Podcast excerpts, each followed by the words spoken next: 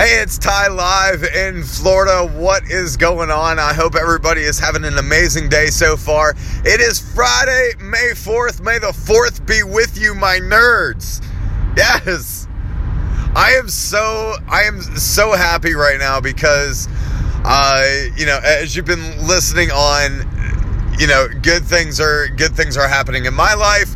Uh, but I want to send a huge shout out to a buddy of mine that I met on here. Good dude. Uh, we've been trying to go back and forth, trying to do a podcast together, and it's just been so hard to connect. Uh, Mike from Your Name Here podcast. If you haven't listened to this guy, he's hilarious, he's funny, and he just seems like a really chill dude. And I can't wait to do a podcast with him. It's going to be a lot of fun. Uh, so, Mike, if you're listening, dude, we'll hook up eventually. I, have been very busy. I apologize. Um, but yeah. So, uh, may the fourth be with you, my nerds. The Big Bang Theory has changed the way of life for nerds. Nerds now are like the new are like the new jock. Okay?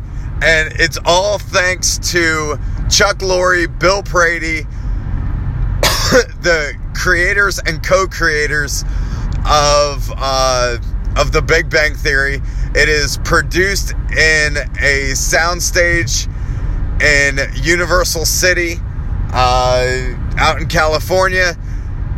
Don't ask how I know any of this, uh, but there might be a possibility that I could be interviewing here on Anchor FM one of the cast members from the Big Bang Theory. I'm not going to tell you who because we don't have it locked down yet, but I could be interviewing one of the cast members from the Big Bang Theory. And I am uh, I'm super excited to do it.